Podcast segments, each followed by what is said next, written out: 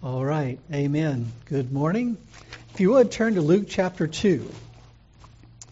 Luke chapter two. We want to continue looking at what the Lord has told us about the birth of his son. One of the challenging things about um, Christmas time is the fact that the story is so familiar to us. And therefore, we can kind of overlook the significance of it and not feel really the, the weight of what has happened. And so it's always good for us to look at the story again and pray that the Lord would help us to see the significance of it. Uh, in First John, it tells us that if we believe in the name of the Son of God, we can know that we have eternal life. And to believe in the name doesn't simply mean that I believe that this person was born two thousand years ago and his name was Jesus. It means that I understand and trust in who and what he was. And so that's why the first week we talked about what John in John chapter one says, that the baby that was born on Christmas Day was God made flesh.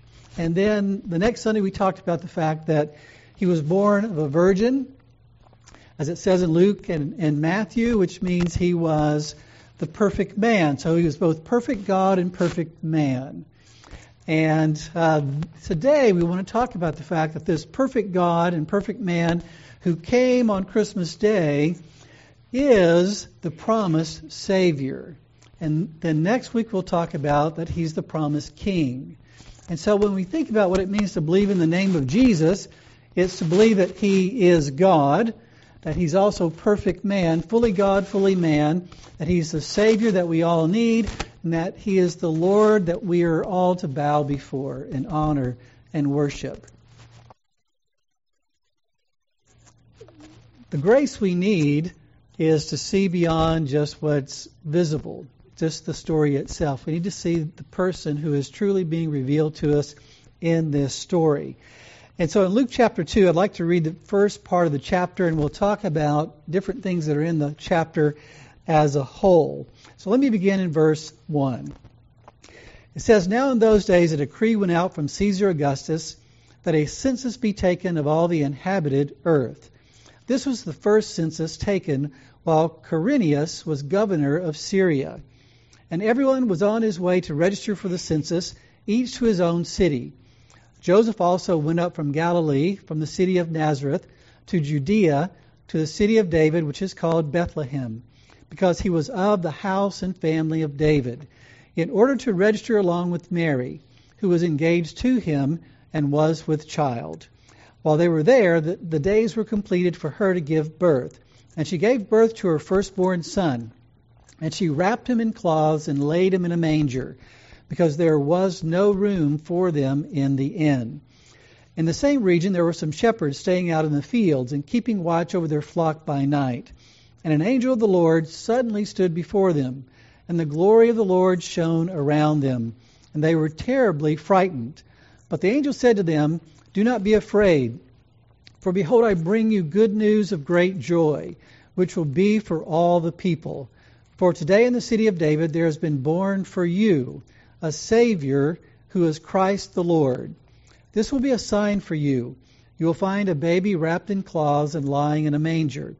And suddenly there appeared with the angel a multitude of the heavenly host, praising God and saying, 'Glory to God in the highest, and on earth peace among men with whom he is pleased.' When the angels had gone away from them into heaven, the shepherds began saying to one another, 'Let us go straight to Bethlehem then, and see this thing that has happened, which the Lord has made known to us.'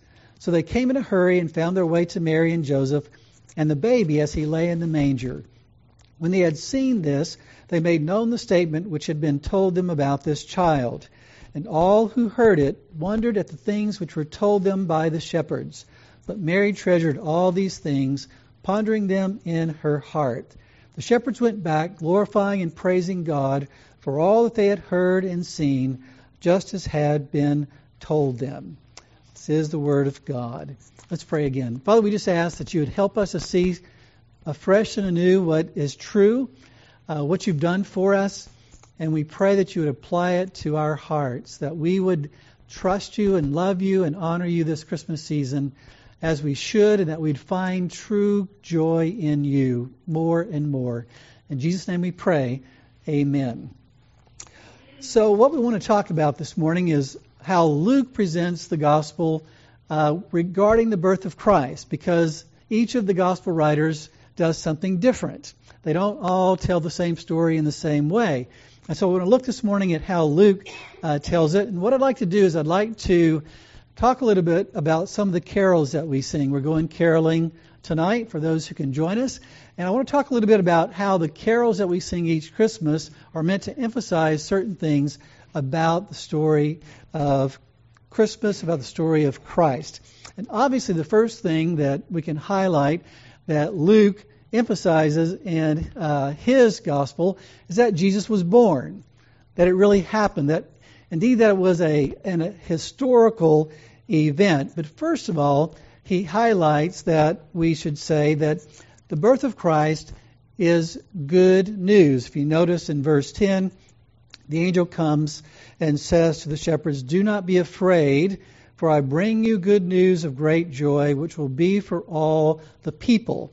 It's interesting, in the other parts of the Bible, it says things like bright eyes gladden the heart, good news puts fat on the bones.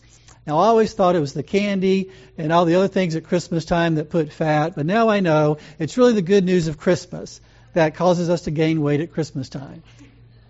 Obviously, it's talking figuratively there, but it does mean that good news is health-producing, whereas uh, bad news and worries and anxieties can actually affect you physically. But God actually intends the good news of the gospel also to affect us in all kinds of ways, to be a blessing to us in all kinds of ways. In another place in Proverbs, it says, "Like cold water to a weary soul, so is good news from a distant land." And the reality is, in the day and time in which Jesus came, it was a very dark time. Uh, the people in Israel were under the op- oppression of the Roman government, and it was not Um, a fun time to be a part of the nation of Israel at that time. And that's why it says in Isaiah chapter nine, "The people who walk in darkness will see a great light. Those who live in a dark land, the light will shine on them. You shall multiply the nation, you, sh- you shall increase their gladness. They will be glad in your presence as with the gladness of harvest, as men rejoice when they divide the spoil." And it goes on to say, "For a child will be born to us, a son will be given to us, and the government will rest on his shoulders, and his name will be called Wonderful Counselor, Mighty God, Eternal Father, Prince of Peace." Now, it's good news for us today to realize that the government of the world doesn't rest upon uh, President Biden or the leader of China or any other government leader. Uh, the reality is, the, every day I read in the news and I see things that Uh, apart from my faith in God and in Christ would disturb me greatly. Uh, to know that there are things going on in government that I had never even imagined, and that the trustworthiness of people and leadership is um, not great, not great. Even at best, it's we cannot put our hope in men. And yet, uh, the good news of the gospel is that Jesus came, and he is someone that we can find Um, good news to rejoice about every day. And so what we find here in the story is that um, last week, Joseph realizes through the testimony of the angel that Mary is pregnant because of the work of the Holy Spirit, so he takes her to be his wife. And evidently, uh, they began, began living as husband and wife at that point, but he kept her a virgin until Jesus was born, but at some point they had to leave and go to Bethlehem to be registered uh, for the taxation. And so we see them in this passage traveling to Bethlehem um, in the providence of God. Uh, they are in Bethlehem where the Messiah was supposed to be born, which evidently they weren't planning on going to Bethlehem. It does not indicate, but God made sure they were where they needed to be when they needed to be there. And Jesus was born. And then as you read on in the rest of the chapter, you see on the eighth day he was circumcised, and they took him to the temple, and they offered a sacrifice, just as the Old Testament says that they should. And there in the temple, Simeon met them, and he was waiting for the Messiah before he was going to die. And then Anna met them, and both Simeon and Anna go about telling people about the birth of the Messiah. And then the latter part of the chapter is it jumps ahead uh, twelve years to Jesus being taken to the temple when he was twelve years old to participate in the Passover, taken to Jerusalem. They celebrate the Passover. His mom and dad leave and leave him behind. Don't realize that he's left behind. If there's anybody you don't want to leave behind, it's the Messiah. It's God in the flesh, you know, and you're the parents. Talk about uh, parental guilt. Uh, so you're you're entrusted with uh, Jesus, and you leave him behind, and, and yet they come back and they find him in the temple, asking questions and listening to the religious leaders. And what he says is, and the first words recorded of Jesus are, "Did you not know that I had to be about my Father's business, or in my Father's house," depending on how it's translated? The very first words, recorded words of Jesus. Did you not know I had to be doing what my Father, not Joseph, but my Father God, has called me to do? And it's in the midst of the temple, which obviously the temple is the place of sacrifice. And so the whole chapter weaves together uh, the importance of why Jesus was born and the implications of it for us. And so we want to talk about that this morning. One of the um, songs that we sing at Christmas time is "Go Tell It on the Mountain." And that actually was a song that was a Negro spiritual. And we didn't even know about it until, um, I guess, early in the last century, in the nineteen hundreds. I'm not sure exactly when.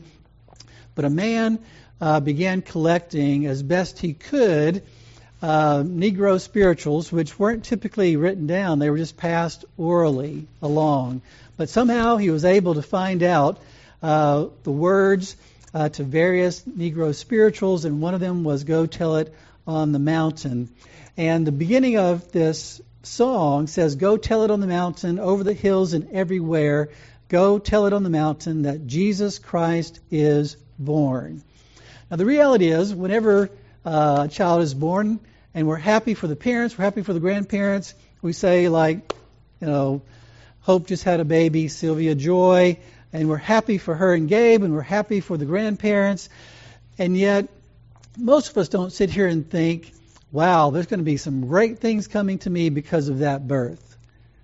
But we're happy for the parents, we're happy for uh, the grandparents and other people who will be immediately affected by that.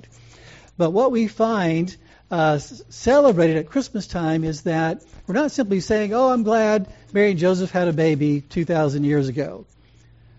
We're celebrating the good news of a child that was born, whose implications and impact was going to go far beyond his immediate earthly family. And that's why it says in Isaiah fifty-two, "How lovely on the mountains are the feet of him who brings good news, who announces peace and brings good news of happiness, who announces salvation and says to Zion, 'Your God reigns.'" So what kind of good news are we talking about? Well, Isaiah says it's good news of happiness. It's good news that the child that's been born has been born to bring you and me true, real happiness. Not happiness in material things that we might get at Christmas time, but happiness that comes from a reconciled relationship with God and fellowship with God, fellowship with the one who created us for himself. And so that's where we start when we think about Christmas, is that the angels proclaimed that Jesus came, and the coming of Jesus is truly good news. Well, let's look at, look at some other things that Luke has to say about uh, this coming of Jesus and the good news of it. And the next thing that I'd like to highlight is Jesus was, uh, excuse me, Luke was a great historian. And even secular historians will look at what Luke wrote and acknowledge that he was very meticulous in the things that he wrote, which we would expect, being believers, that the Bible is the Word of God. But people looking at it who aren't even believers will acknowledge many times when they're um, objective that Luke was very meticulous in the dates and the people that he included. And so we see in his story that he talks about different time references and different people to give us an idea of when Jesus was born. So it says in the first two verses, now in these, or in those days, a decree went out from Caesar Augustus that a census be taken of all the inhabited earth. This was the first census taken while Quirinius was governor of Syria. So when we ask ourselves, so when was Jesus born? When did this good news take place? And the easiest thing to say is at just the right time, because that's what Paul will later on say. But we can also get a little more close to the time by looking at the kinds of things that Luke says. When he talks about Caesar Augustus, we know he reigned from twenty-seven B C to fourteen A D. He mentions Quirinius taking a census, and we know that uh, he probably took a census right about eight B C or so, that may have taken as long as a couple years to complete. And so when you put that together with the fact that Herod, which we'll talk about him next week, died on April fourth, four B C. We know that Jesus had to be born before April fourth, four B C. And so he could have been as old as two years old, or he might have been only a few months old. So that's why a lot of people believe that, um, even though it sounds odd that Jesus Christ was born in B C, it's one of those dating issues, but he was probably born six uh, in the year four, five, or six B C in that area. We don't know if it was December twenty-fifth. A lot of people think it was just simply related to, um, you know, trying to find uh, a date that would kind of compete with other secular or uh, pagan holidays. But there are some people who, early on in the history of the church, even before uh, Christmas was the established holiday under Constantine, began talking about December twenty-fifth as the date of the birth. And so uh, is it possible that it was December twenty-fifth? It's possible. Do we know for sure? We don't know for sure. But the important part is it was a real historical event. It's not just a story. It's not just a myth, but it's something that really happened in time. And so we sing Hark the Herald Angels Sing, which was written by Charles Wesley. And he was obviously a Methodist leader and preacher as well. Evidently, he was walking to church one Christmas uh, in London, and uh, the inspiration for this song uh, came to him. The first verse actually originally was, Hark, how all the welkin, welkin rings. Anybody know what a welkin is? Hark, all the welkin rings, glory to the King of Kings. Uh, well, later on, George Whitfield changed that as they put the t- the uh, poem to music, and he changed it to Hark the Herald Angels Sing, glory to the newborn King. A welkin, welkin um, is actually a vault of heaven. So he's talking about how the heavens are singing. Hark the heavens sing is what Uh, Charles Wesley originally wrote, and and um, George Whitfield probably looked at him and said, what in the world is a welkin? You know, nobody knows what a welkin is. I'm going to change this. And so that's why we sing it like we sing it. But it starts off, obviously, Hark the Herald Angels Sing, glory to the newborn King, peace on earth and mercy mild, God and sinners reconciled. Then later on in the song it says, Christ by highest heaven adored, Christ the everlasting Lord, late in time, behold him come, offspring of a virgin's womb. Now, you might think that saying, uh, Jesus came late. He showed up late.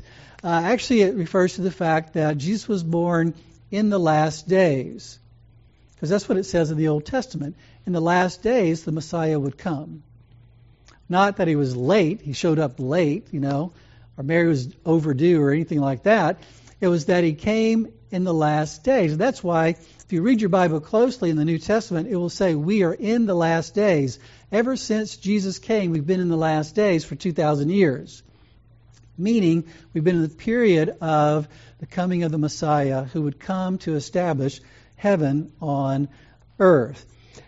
In Galatians four, Paul says, but when the fullness of the time came, God sent forth his Son, born of a woman, born under the law, so that he might redeem those who were under the law, that we might receive the adoption as sons.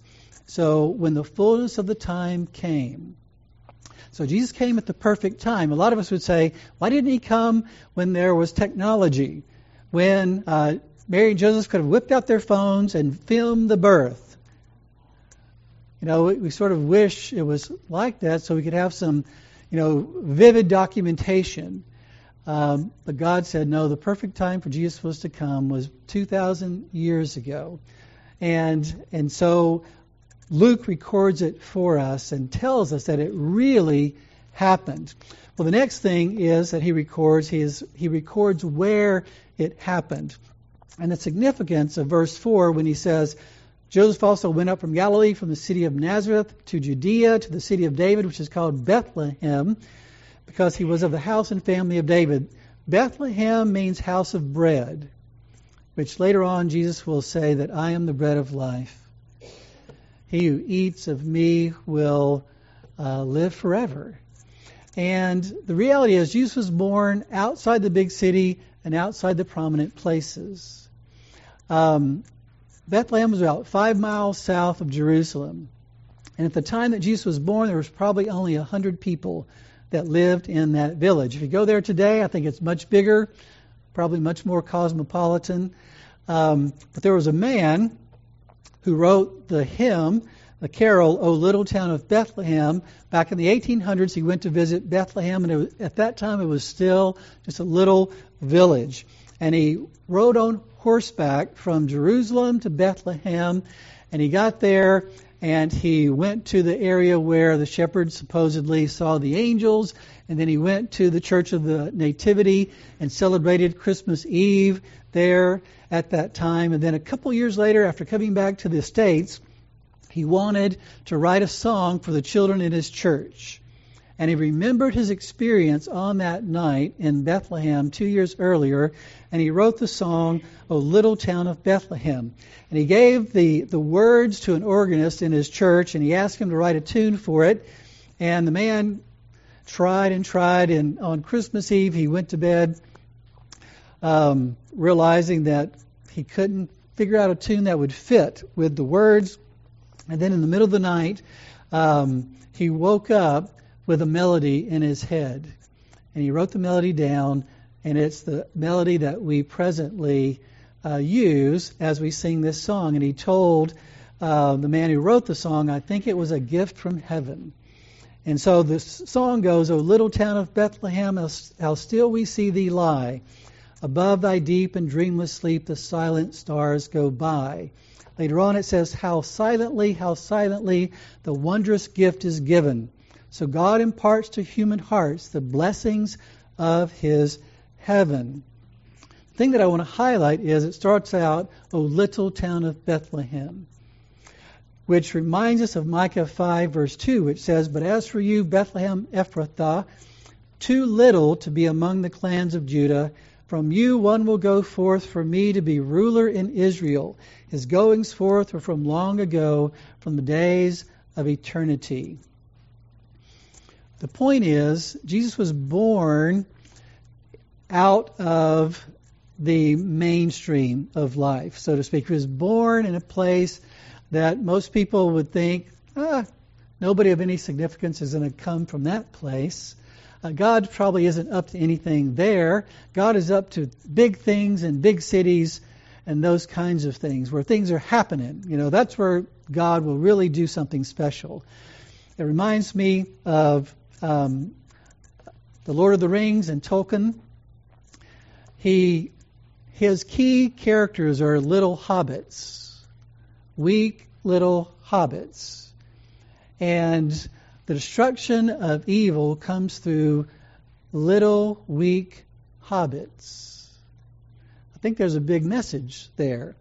Uh, in various ways, uh, God is always demonstrating his power and his strength by doing it through the weak and the despised and the things that we would not expect.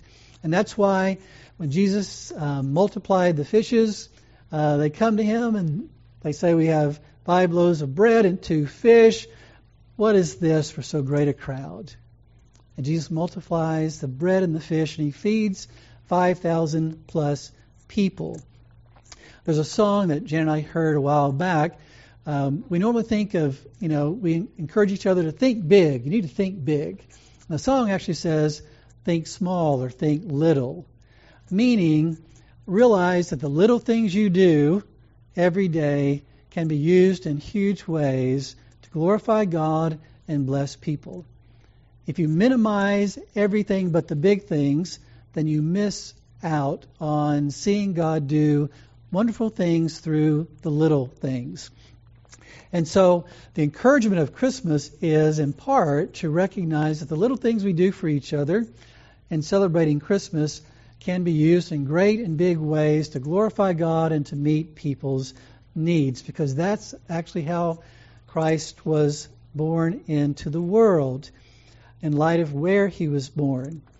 Next, we see uh, the whole issue of how he was born in a sense, in another sense. And we could say he was born quietly and humbly.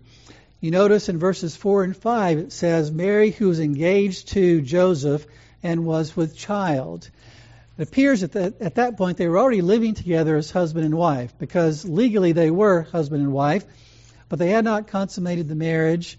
And certainly there would be people who probably thought that uh, something um, wrong had taken place in Mary's life, that Jesus was born under sus- suspicion, suspicion of some something that wasn't right about that relationship.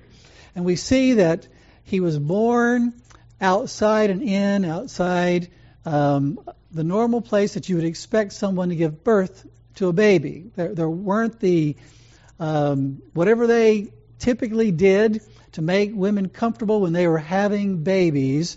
This didn't happen for Jesus. And in fact, he was born uh, somewhere where animals were. We don't know. Uh, people aren't sure if, if this was a stable attached to an inn or a stable attached to a house, or if it was a cave back behind the inn or back behind the house where animals would be kept. But obviously there was a feeding trough there, because that's what the manger was. It's a place to feed animals. And so wherever he was born, it was a place that you would never expect to find a baby to be born. And he was born in a very humble way. And then later on, his parents take him to the temple to offer a sacrifice, and they offer the sacrifice of poor people. When it says in verse twenty-four they, that they offered a pair of turtle doves or two young pigeons, it means that they were a poor couple. They didn't have a lot of money. And then it says later at the end of the chapter that after, um, uh, verse thirty-nine actually, that after all that was done in the temple, uh, they left and went back to Nazareth. And Nazareth, as you recall in John chapter one, had the reputation of being a an insignificant, despised place, because Nathanael says, is there anything good that can come out of Nazareth? And so you you would imagine that wouldn't God want to make Jesus appear glorious by letting him be born in a palace, and letting him be born in a big city, and letting him be born to rich people? And wouldn't wouldn't everybody know about it? And yet God doesn't work that way. God didn't work that way. And so he was very, he was born very quietly and very humbly. He came into the world, and that's why we see, sing songs like Silent Night, which was a song that was written after the Napoleonic Wars, when there was a lot of, obviously, death and strife, and, and uh, terrible things had happened after those wars had ended. The man who wrote Silent Night uh, walked out one Christmas Eve, I think it was, and he looked out over his town Uh, that was covered in snow, and it was very quiet compared to the noise of the war. And he wrote, Silent Night, Holy Night, all is calm, all is bright. Round yon virgin, mother and child, holy infant, so tender and mild. Silent night, holy night, Son of God, love's pure light, radiant beams from thy holy face, with dawn of redeeming grace. It reminded me of Zephaniah three, verse seventeen, which says, "The Lord your God is in your midst, a victorious warrior. He will exult over you with joy. He will be quiet in his love. He will rejoice over you with shouts of joy." Now, the, that phrase, "he will be quiet in his love," is a difficult thing to translate, and sometimes it's translated in different ways. But one of the ideas that it could be trying to communicate is when it says God is quiet in his love for us, it's kind of like uh, someone quietly going about his business. Meaning he's not making a big uh, announcement or a big hoopla about what he's doing. He's just quietly going about his business. So what did Jesus do on that first Christmas morn? He was born quietly, on a silent night, so to speak, and he quietly went about the business of loving us. He quietly loved us by showing up. And so when we sing about Son of God, Love's Pure Light, we're singing about God quietly coming into the world, almost silently coming into the world, and yet coming in love. And the reality is that's how he still works in our lives today. We want God to show up loud, right? And it's great when he does show up loud in different ways. But the reality is he is quietly loving us day in and day out, whether we recognize it or not. And that's exactly what happened two thousand years ago on Christmas Day. Well, all of those details are meant to funnel us toward the most important things. And that brings us to the why of Jesus being born. If you notice in verse eleven, it says, for, for today in the city of David, there's been born for you a Savior who is Christ the Lord. So the purpose of Jesus' birth was to save. Now, obviously the question is, save from what? And save who? In what way was he to be a Savior? Later on in verse twenty-one, it says, "And when eight days had passed before his circumcision, his name was then called Jesus, the name given by the angel before he was conceived in the womb." And we know from Matthew that Jesus means he would be called Jesus because he would save his people from their sins. That we, he was um, sent to be a Savior from sin. And then later on, Simeon would say in verse thirty, "For my eyes have seen your salvation, which you have prepared in the presence of all peoples, a light of revelation to the Gentiles and the glory of your people Israel." I still uh, remember years ago when we had this um, celebration at Coast of Christmas time, and different people dressed up. And uh, Josh's dad, Dan, dressed up like Simeon. And I think we had the party at um, Les and Sue Card's house. And all the people who were dressed up walked in and were introducing themselves and showing uh, who they were. And so Dan walks in as Simeon, and he says something along the lines of what we find here in Luke chapter two, and then he just falls over. And it was just incredibly funny. But that's the implication of what is going on in Luke chapter two, is because Simeon has been waiting for the Messiah to come, and the implication is clearly that that I might go to be with the Lord, and I'm just waiting to see the Messiah. Now, we don't know how much longer he lived. We have no indication that he just fell over after that or anything like that, but I'll never forget that. Uh, but Simeon is rejoicing in the fact that God has sent the salvation that they've been waiting for. And the salvation that they've been waiting for was a salvation for both Gentiles and Jews. And yet we also see in this chapter that he was going to be a Savior, not like what the Jews expected. They expected him to be a Savior with a sword on his side and just killing the Romans and setting them free. That's the kind of Savior they were looking for. That's the kind of Savior that they wanted. But actually, the Bible says in Luke chapter two that the sword wasn't going to be a sword at this point that Christ was wielding. It was going to be a sword that actually would pierce the heart of Mary. Because it goes on to say um, later on in the chapter, in verses thirty-four and thirty-five, Simeon talks to Mary and says, "Behold, this child is appointed for the fall and rise of many in Israel, and for a sign to be opposed, and a sword will pierce even your own soul, to the end that thoughts of many hearts may be revealed." Probably even as the spear pierced Jesus' side, the sword pierced Mary's heart as she watched him from beneath the cross.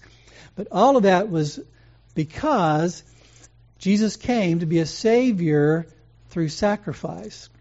Now, a lot of people take issue with December twenty-fifth being the date that Jesus was born because they say, you know what, shepherds wouldn't have been keeping flocks in the middle of winter like that. And yet, what appears to be the case is sometimes winter times can be pretty mild in that area of the world. And there are people who vacationed in that area of the world during that time and would say, we actually saw shepherds keeping flocks uh, at night during that season.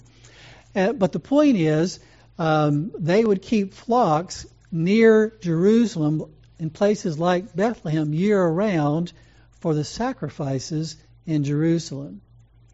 So the sacrifices would be needed year-round, regardless of what the temperature was or anything like that. And so the shepherds were likely shepherds who were guarding sheep that were going to be sacrificed in the temple.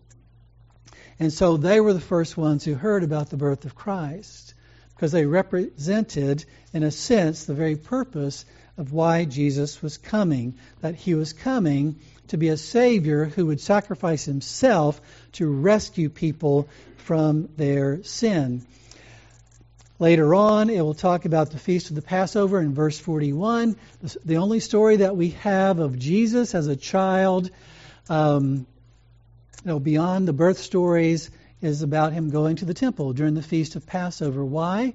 Because he came to be the fulfillment of all that the Passover means.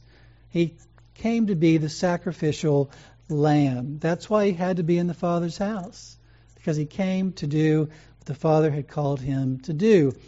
And he came to be a Savior who would sacrifice himself to bring us joy.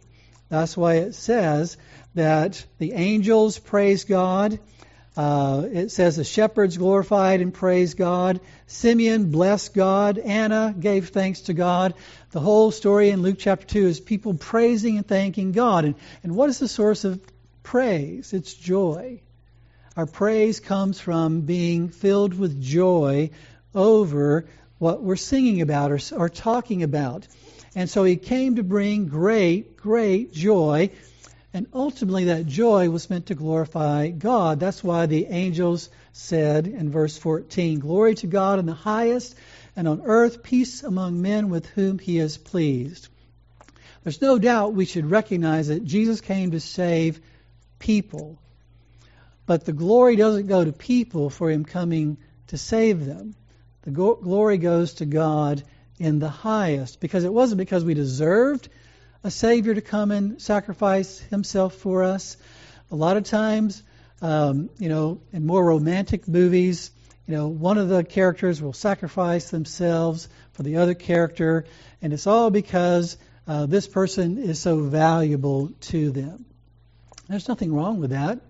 Uh, that's still commendable, but it'd be wrong for us to think that that's why Jesus sacrificed himself, was because we are so valuable that he was willing to pay that price. When the reality is, the glory of God was so valuable, and the honor of God, and the accomplishment of what God was going to do through all of that was truly valuable. It doesn't minimize or say we have no value at all, being made in the image of God, and certainly the fact that Christ died for us uh, is something that gives us infinite value because of his infinite value. And yet we would be wrong to think that somehow I deserve Christ to die for me. No, it was grace. It was grace that uh, moved him to do what he did. And yet that grace, as we said before, the root of the idea of grace is that which brings joy.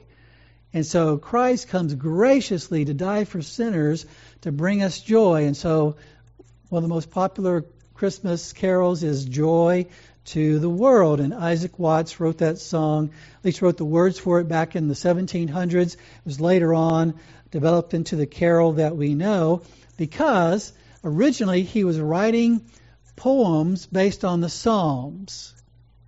He never intended Joy to the World to be a song or to be a Christmas carol. He was just looking at what God wrote in the Psalms, and he was writing poetry based on the Psalms. And in Psalm ninety-eight, he wrote about joy based on Psalm ninety-eight. And later on, um, people developed that into a song, and somehow we began singing it at Christmas time, and yet the song is really not about the first coming, it's about the second coming. And yet you can't separate the two. In fact, in the Old Testament, those two things are merged together. So many times um, the prophecy refers both to the first and second comings of Christ together, because they are inseparable. They're um, part A and part B, so to speak. And that's why we talk about the consummation of what Christ has done for us. The interesting thing about the song also is that Um, some people uh, have the idea that maybe um, the person who put the song to music and, and sort of put it together in a song form to be sung was actually doing it uh, to send a code to people for political purposes. It's rather, rather interesting. Well, the reality is, Um, there are political implications to the song uh, because it says, "Joy to the world, the Lord is come. Let earth receive her King." Those have those words have political implications, because in the first century, uh, believers were being forced to give incense and devotion to Caesar. And they were being forced to say, Jesus, or excuse me, Caesar is Lord, or Caesar is King. And they refused to do it. Why? Because Jesus is King. Jesus is King. And so ultimately the song acknowledges the kingship of Jesus and acknowledges that one day his kingdom will come. Heaven will come to earth. And though, so that's why it says, "Joy to the world, the Lord is come. Let earth receive her King. Let every heart prepare him room, and heaven and nature sing." It goes on to say, "No more let sins and sorrows grow, nor thorns infest the ground. He comes to make his blessings flow, for as the curse is found. He rules the world with truth and grace, and makes the nations prove the glories of his righteousness and wonders of his love." So ultimately, when it talks about let no more sin and sorrow grow, it's talking about the second coming, bringing an end to sin and an end to sorrow, which is the hope of the first coming, is that Jesus came, that ultimately that would take place. He would save us from all sin and all sorrow. That's why it says in Psalm forty-three, "Then I will go to the altar of God, to God my exceeding joy. And upon the lyre I shall praise you, O God, my God." Now, why do I link that verse with this hymn? It says, "Joy to the world, the Lord is come." So what's the joy? The joy is the Lord. Joy to the world, the Lord is come. So David says, "God, my exceeding joy." So when we're singing about the joy, we're not just thinking about singing about the release and deliverance from sin and sorrow. That's a big part of it. But the biggest part of it is God himself is the joy that has come. He's the only one that can satisfy our souls. And obviously when you say our souls, the question is, who are we talking about? That brings us to the last point. Uh, Jesus was born for whom? And it's important that all of us realize that the message of Christmas is for everyone in one sense, but especially for those who acknowledge who Jesus is.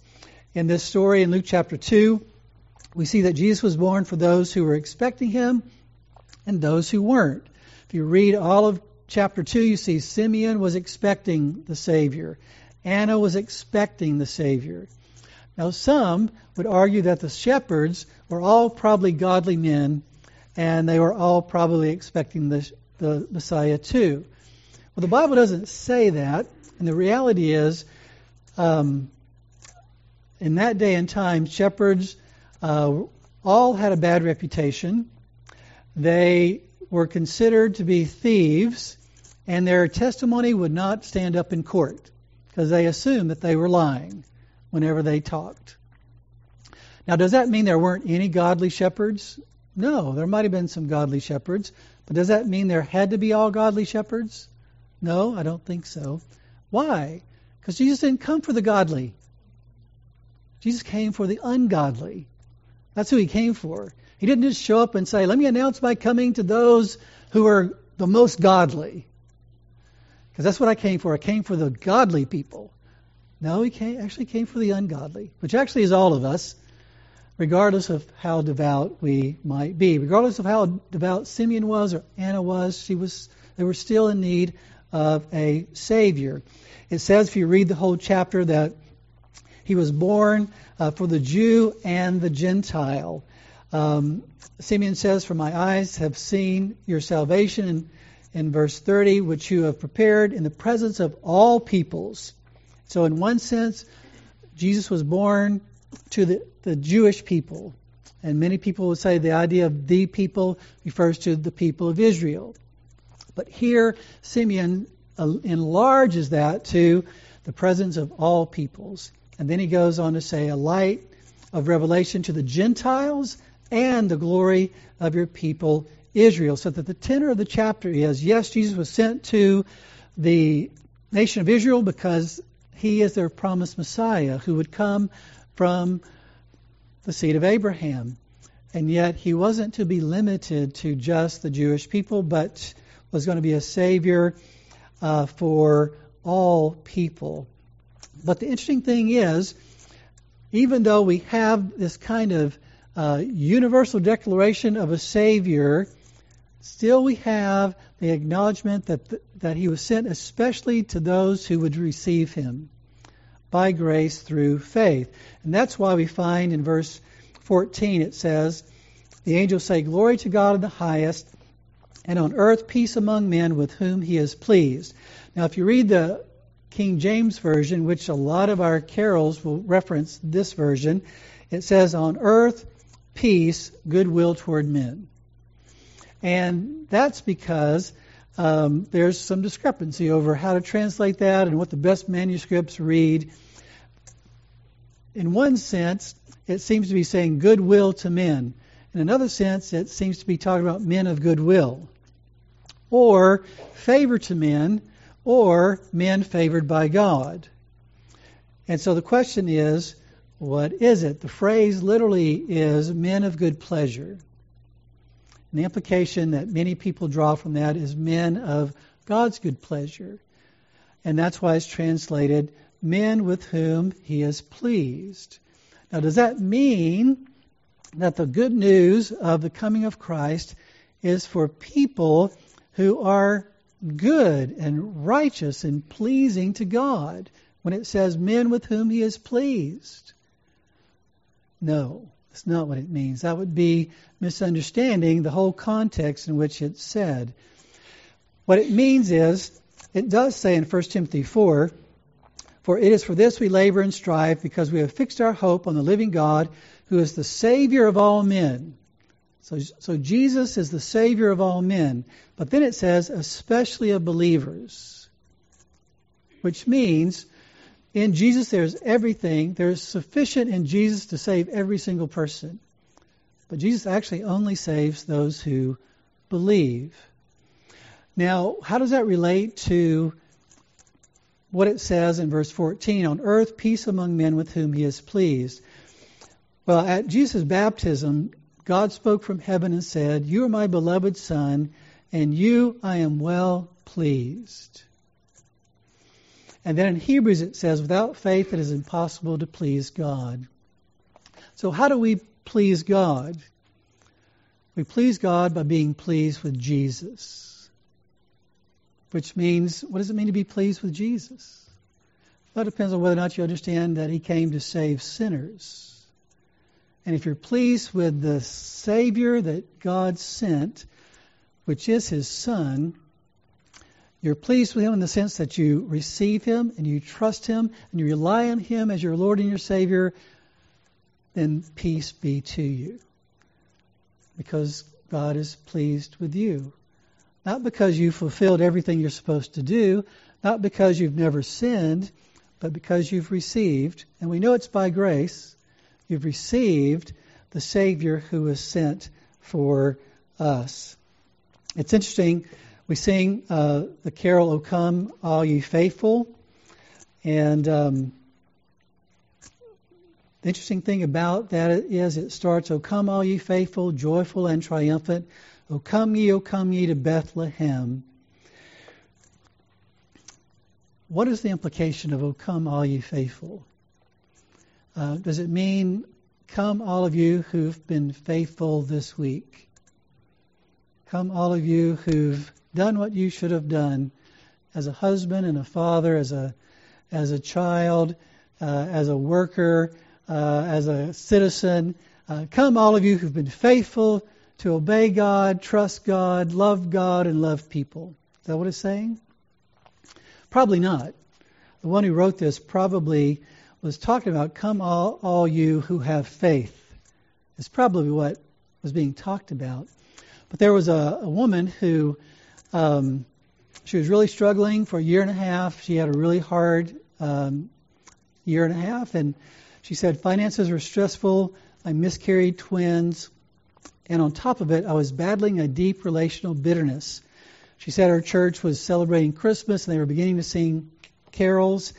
And they began singing um, this song. And typically she would be sort of leading the worship. She'd be part of the worship team. But she was so ashamed of where she was spiritually that she didn't sing that year. And they started singing, O come, all ye faithful. And she said it clobbered her with a huge, great sense of guilt. She said, I remember hearing those words and thinking, I have been so unfaithful. My joy has dwindled, and I am triumphant, a triumphant failure. She said, I didn't sing the rest of the service. I drove home, my mind still churning. And she says, asked, she asked the question, is that really who is invited to come to Jesus, the faithful, the joyful, the triumphant? If so, then I am hopeless. She began to continue to pray and think about that. And the Lord brought to her mind Matthew eleven twenty-eight, which says, come to me, all who are weary and heavy laden, and I will give you rest. And she wrote a poem based on that experience. And later on, uh, she...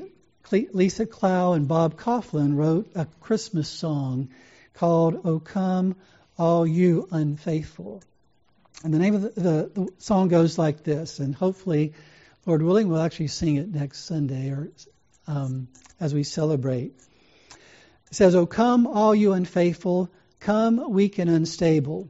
Come, know you are not alone. O come, barren and waiting ones, weary of praying, come. See what your God has done. Christ is born, Christ is born, Christ is born for you. O come, bitter and broken, come with fears unspoken. Come, taste of his perfect love. O come, guilty and hiding ones, there is no need to run. See what your God has done. Christ is born, Christ is born, Christ is born for you. He's the Lamb who was given, slain for our pardon. His promise is peace for those who believe. He's the Lamb who is given, slain for our pardon. His promise is peace for those who believe. So come, though you have nothing, come, he is the offering. Come, see what your God has done. Christ is born, Christ is born, Christ is born for you. Jesus said in Mark chapter two, it is not those who are healthy who need a physician, but those who are sick. I did not come to call the righteous, but sinners. Let me just conclude with this. Um, there's a little ditty called Mary Had a Little Lamb, which actually is based on a true story about a little girl who brought her lamb to school, or the lamb followed her to school. It says, Mary had a little lamb whose fleece was white as snow, and everywhere that Mary went, the lamb was sure to go. It followed her to school one day, which was against the rules. It made the children laugh and play to see a lamb at school. And so the teacher turned it out, but still it lingered near, and waited patiently about till Mary did appear. Why does the lamb love Mary so? The eager children cry. Why, Mary loves the lamb, you know, the teacher did reply. Let me apply this to Mary giving birth to Jesus. Mary had a little lamb whose life was white as snow, but everywhere that Mary went, her sin was sure to go.